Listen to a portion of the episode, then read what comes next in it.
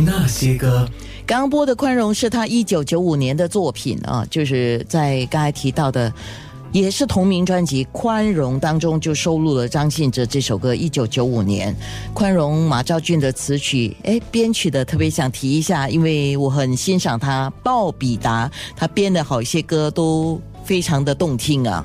那些人，那些事，那些人，那些事。今天有张信哲，既然你提到马兆俊。就忍不住想要提另外两个人，一个呢就是新加坡的黎费辉，嗯，做的《爱如潮水》。我觉得这个歌肯定是大家一想到我就会想到的歌，他也给我开创了另外一个音乐的可能性，就是说，其实好的歌手他应该是把所有的歌唱成自己的歌，就不管这个歌他原来是写给谁，或者他原来是谁唱过。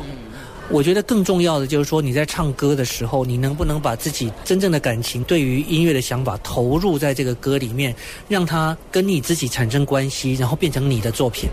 这个是我从这首歌里面学到的一个很重要的功课。那我也要非常谢谢大哥，就李宗盛，还有这个音乐的敏感跟音乐的先见之明，他可以。看到我有这样子的潜质，可以去让这个歌有不一样的生命跟感觉。第二位，我特别想提的就是李宗盛，你对他的情感，你对他的尊敬吧？我对他吗？又爱又恨呐，也没有啦。就当然一开始，因为自己一直参与在那个过程里面嘛，第一个面试的老板就是他，然后到最后呢，没有被录取的也是他。那但是。你知道，这是这个就是命运很奇妙的地方。虽然他没有录取我，但但是呢，我最后合作最多的也是他。